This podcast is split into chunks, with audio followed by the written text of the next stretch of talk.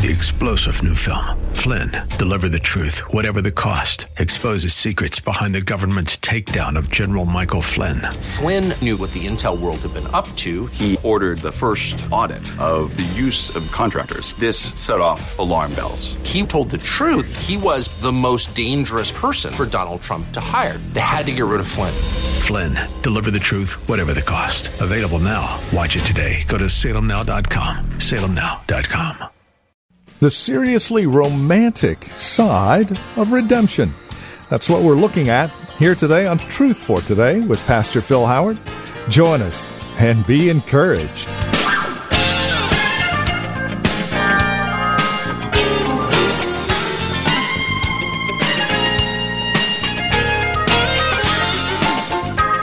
The ministry of Valley Bible Church here in Hercules. Welcome. This is Truth for Today.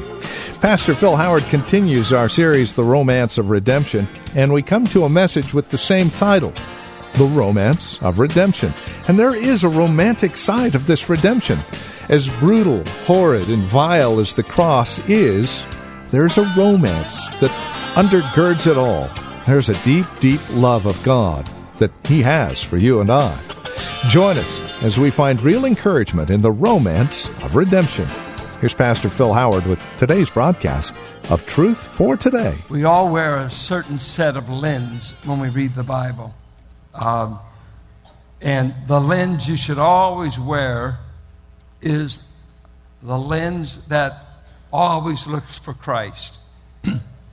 when you read Luke 24, on the Emmaus Road, he began with the law with Moses and the prophets to show everything that spoke of the Redeemer that was in their midst.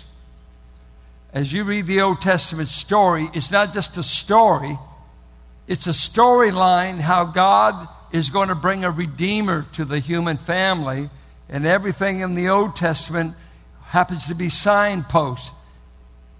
This is what it will look like. This is how he'll act. This is what will be accomplished. And so you keep looking for Christ. And so we're going to do three things here. We're going to look at the story, which is magnificent. And I call this chapter The Romance of Redemption because it's a love story uh, that is so beyond all of Hollywood and all of its get in bed the first night stuff. It, this is a marvelous story. Here's a widow, a Gentile, poor, stripped, facing starvation, facing perpetual poverty, and who knows what is going to happen to her besides her mother in law. She's really become the breadwinner for the family. But she's got the social, racial stigma. She is a Moabite. She is a hated enemy of Israel.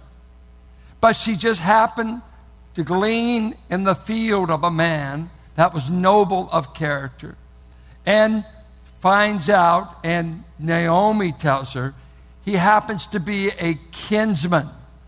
Now, let's qualify that. When you read that word kinsman in the book of Ruth, 23 times it's used. Goel is the Hebrew word. 23 times. And this was the significance.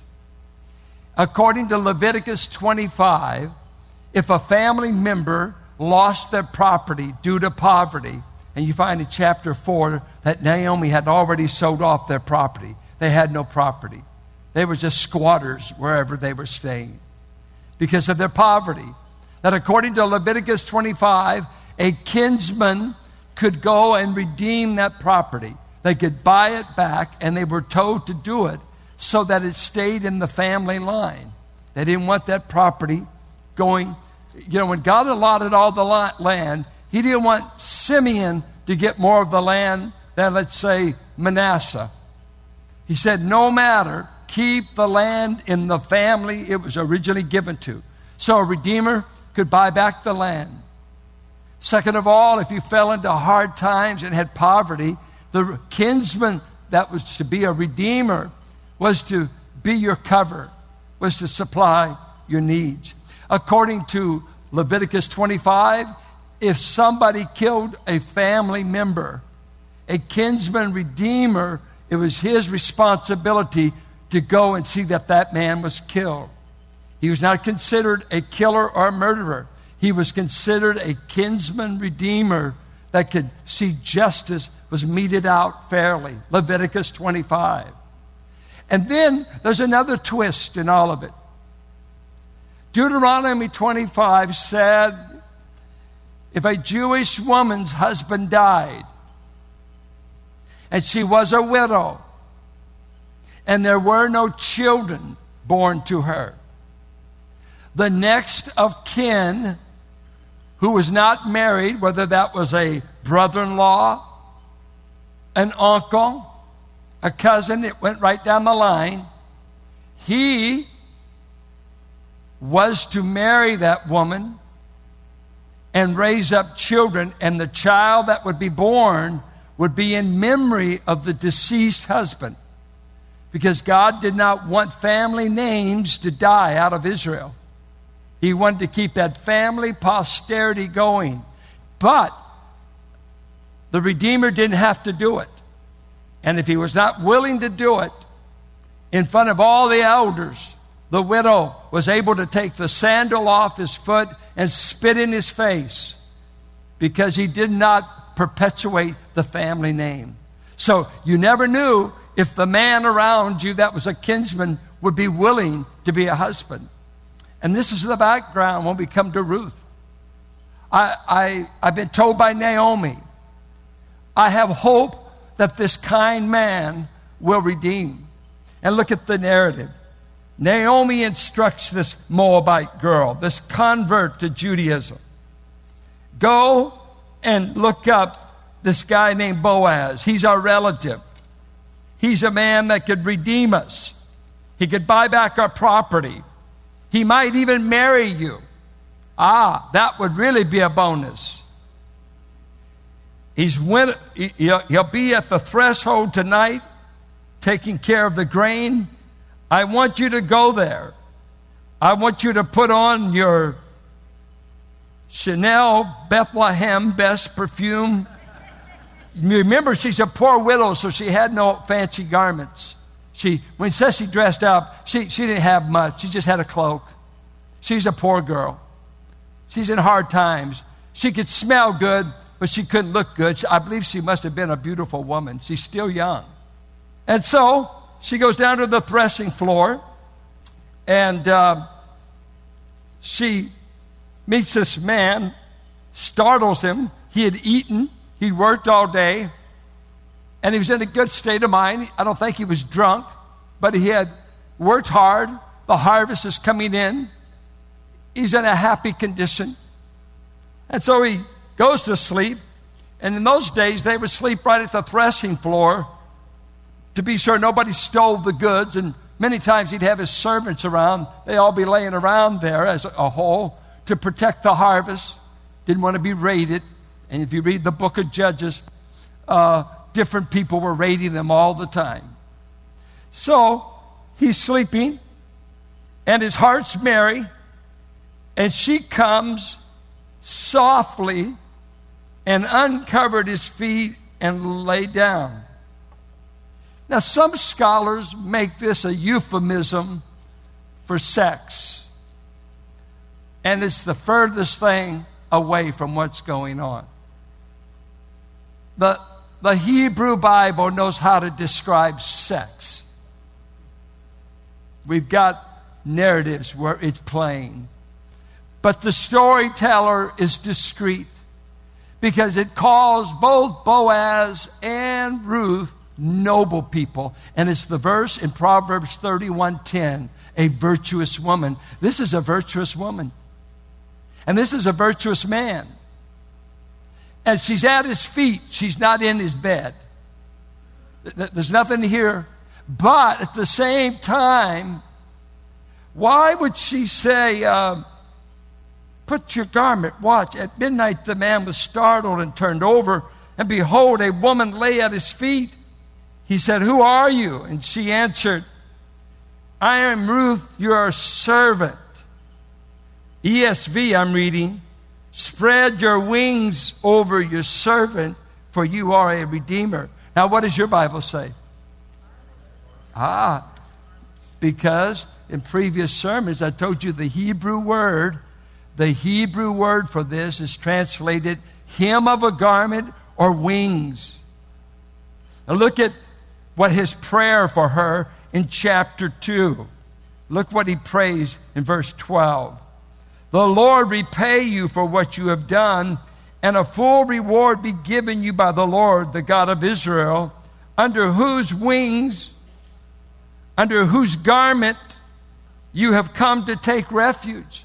And the garment, many times the Arabs and the Jews, when they were going to take a woman to be their wife, they would put their garment around her. She's spoken for. She comes under my covering like a mother hen who will protect. And that garment was a symbol that you've come under not only divine protection, but you've come under the protection of a man that wants to be your husband. And that's what she was hoping for. Not just that you'll buy the land back, but I need a husband for to be a widow in the days of the judges and to be a widow in Bible times was usually poverty and bad times. Many times turned to prostitution. Many times you nearly starved to death. I need a redeemer who will throw his cover over me. I need somebody to have mercy on the plight of me and my mother in law. And besides that, oh Boaz, if you only knew, I'd love to be your wife. And according to biblical custom, a widow was to initiate asking the man to marry her. That was the custom. She's not out of line. She's coming and she's appealing to him as a relative, a relative that has kinsman redeemer rights. I'm asking you, as my kinsman, as one according to Leviticus 25 and Deuteronomy 25, you are able to throw your covering protection over me and get me and Naomi out of this plight. Spread your wings over me. You know what is amazing to me in the narrative? Watch how you pray for somebody. In chapter 2, he said, I pray you'll come under the protective care of God. I pray you'll come under his wings. And guess what? She in chapter 3 says, I'm here to see God use you to protect me. You ask for God to do it. I'm going to take you. God wants to use you to answer your prayer. Have you ever prayed a prayer that you're really the answer to it? Lord, help my brother, help my brother. And James says, and John says, if you say you love your brother and you see him and he's needing, you say, be full, be clothed. We'll bless you three times. And you get down here about half block and your conscience says, why, you know what? You've got all the means to meet their need right now. Why don't you buy them lunch? Why don't you get them a garment? Well, well, well I, I just pray for needs. I never want God to use me to meet them. Be blessed. Well, I'd like to be blessed. What would you do to bless me besides say, be blessed? I hear them on your prayer sheet. Am I on your obedience sheet? That's why I don't like to pray for many folks. If I'm serious about prayer, God talks to me to what to do. Write them a note. Ask what they need. You're in need, go see Tim. My ministry is to discern need. May God bless you. May God rich come under the wings of Jehovah. And here in the middle of the night, a little widow woman says, I'm here. And I think Jehovah might want to use you, Boaz, as the answer to your prayer. Would you put me under your wings? I need a redeemer. I need a kinsman that would cover me and protect me. Well, uh, he is just stunned. Of course, he's awakened in the night with a, basically a proposal. I mean, I, I went to bed, I'm having good dreams, and now I'm having a nightmare. A woman wants to marry me. You know, you just, uh, it's like folks that get married. At first you see stars, and then you get married and find out it was sand. It really wasn't stars. So you got to be sure you have your eyes checked before you get married. And he said in verse 10, May you be blessed by the Lord, my daughter. You have made this last kindness greater than the first, in that you have not gone after young men, whether poor or rich. See, he understands the symbolism. He understands what she's asking. Put your garment over me. Uh, uh, marry me. Buy back the property. Naomi and I are in great straits. And, and he says, Boy, I'm complimented that you would even consider me because he might have been in Naomi's generation. He, he seems to obviously be quite a bit older than this young woman. And he's complimented. He said, You've not only been good to Naomi, but now you're choosing to be good to me, a senior to you. And I never thought a young woman as pretty as you would ever want me. And, and he's, he's complimented. And now my daughter says, probably the age. I, you know I find myself doing? Uh, it's maybe uh, my father and some southern roots. I find myself calling young men son all the time. Son, do this. And my dad did that all the time. Southern people do that. Son. Now, I don't do that with daughters too much because I've got them. But son, do this. And it's really, it's dearly beloved. It's a, term of endearment and, and he's saying, Daughter, do not fear. I will do for you all that you ask.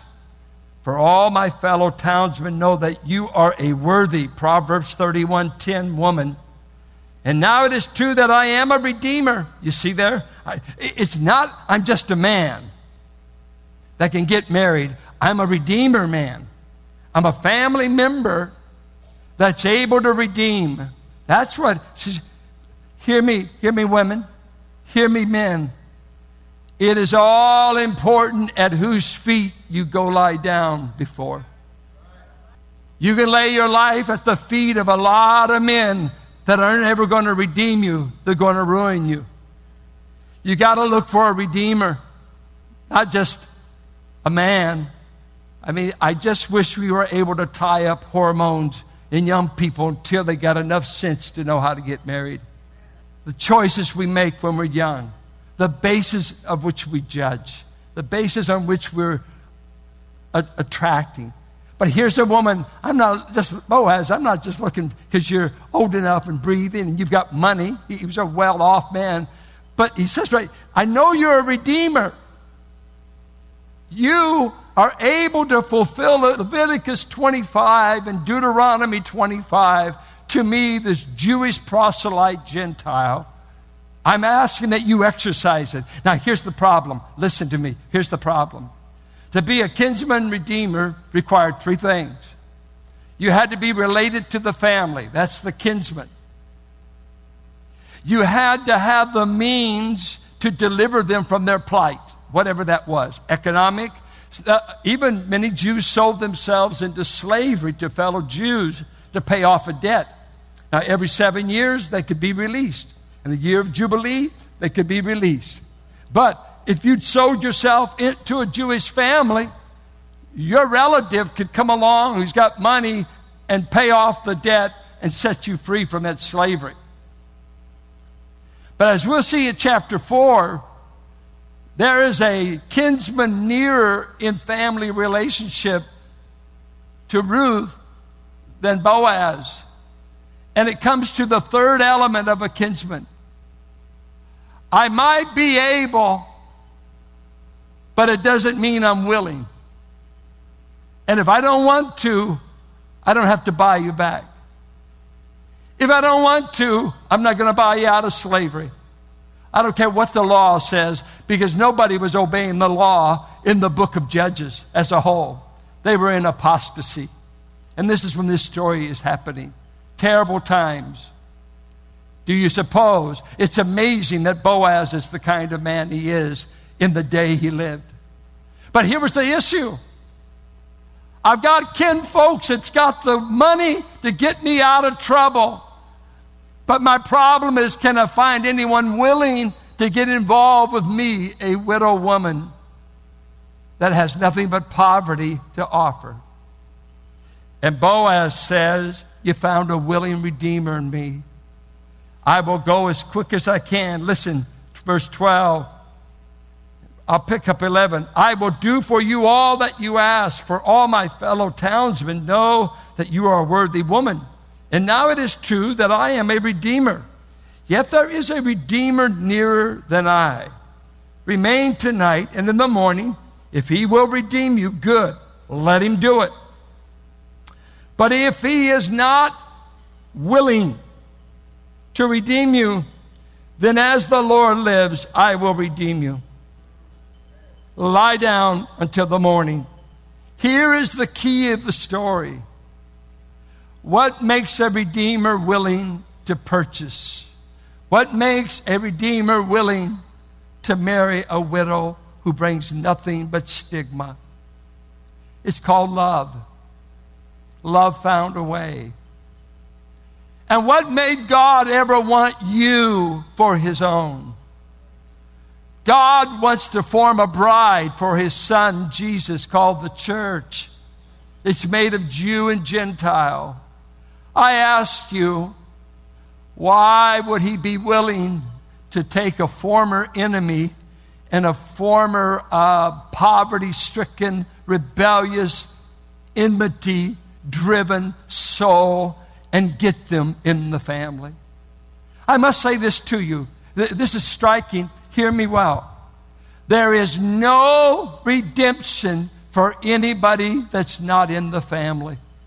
There's no redemption. If you're outside of Christ, He's not your Redeemer. His cross work avails not for you. You must be born again. You must say, I need to come into this family where the Redeemer takes care of His own. When I receive Christ, I come under the birthrights of a family member. I, to them who receive Him, He gives them the right to be called the sons of God. Some of you have never received Christ and you're not redeemed. You don't have a redeemer.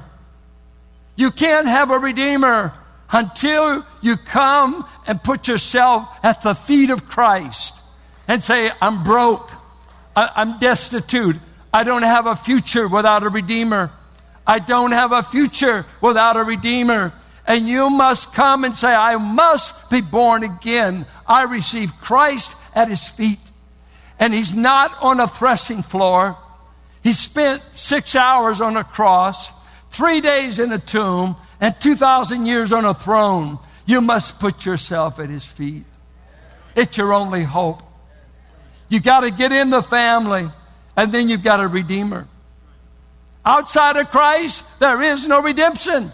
I don't care how much religion you've got.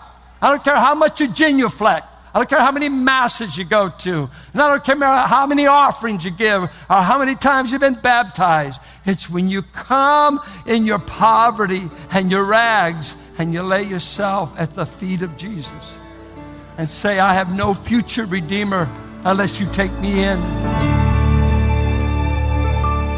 And this is Truth for Today the radio ministry of Valley Bible Church here in Hercules, and our teacher and pastor, Pastor Phil Howard. Thank you for spending time with us today. As always, it is a pleasure and a delight studying God's Word with you that we might mutually grow in our love and admiration for our Lord and Savior Jesus Christ you have questions about today's program, maybe you have a question about your own walk or relationship with the Lord, we would love to talk with you. No strings attached. Give us a call, and we'd be more than happy to answer any questions we can or pray with you. Our phone number is 855 833 9864. Again, you can reach us at 855 833 9864. If you would rather write to us, here's our address 1511 M Sycamore Avenue, Suite 278. We're here in Hercules, the zip code 94547. And again, even if it's a simple thank you for the broadcast, we'd love to hear from you. It's always a delight knowing that these programs are being used by the Lord for your growth in Christ. So again, you can reach us by phone, by mail, or better yet, stop by our website and drop us an email. Let us know you paid us a visit. You can find us at truthfortodayradio.org. That's truthfortodayradio.org. As you stop by, don't forget to drop us an email and take advantage of the many resource materials we have available for your growth in Christ. Again, it's all there at truthfortodayradio.org. And then if you would like to join us here at Valley Bible Church for worship, Sunday services are at 9 and 11, and directions can be found at our website, truthfortodayradio.org, or by calling 855 833 9864. As you contact us, would you also prayerfully consider partnering with us financially? We're able to continue the radio ministry through your generous financial support. And whether it's a one time gift or a monthly donation, no size is too small or too great. We'd love to hear from you and know that you are partnering with us for the furtherance of the gospel. So contact us today at 855 833 9864 or stop by truthfortodayradio.org. And then come back and join us next time for another broadcast of Truth for Today with Pastor Phil Howard.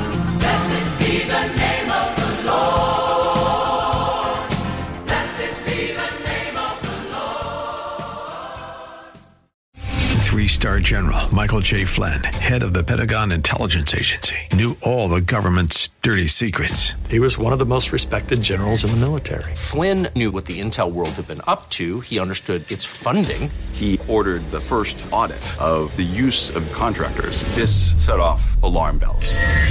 The explosive new documentary, Flynn, Deliver the Truth, Whatever the Cost, uncovers the facts behind this scandal. Flynn told the truth. He was the most dangerous person for Donald Trump to hire. I find out the worst enemy that I'm going to face in my life is right here in America. They took my assessment and they wanted me to change it. And I was like, I'm not changing it. They had to get rid of Flynn.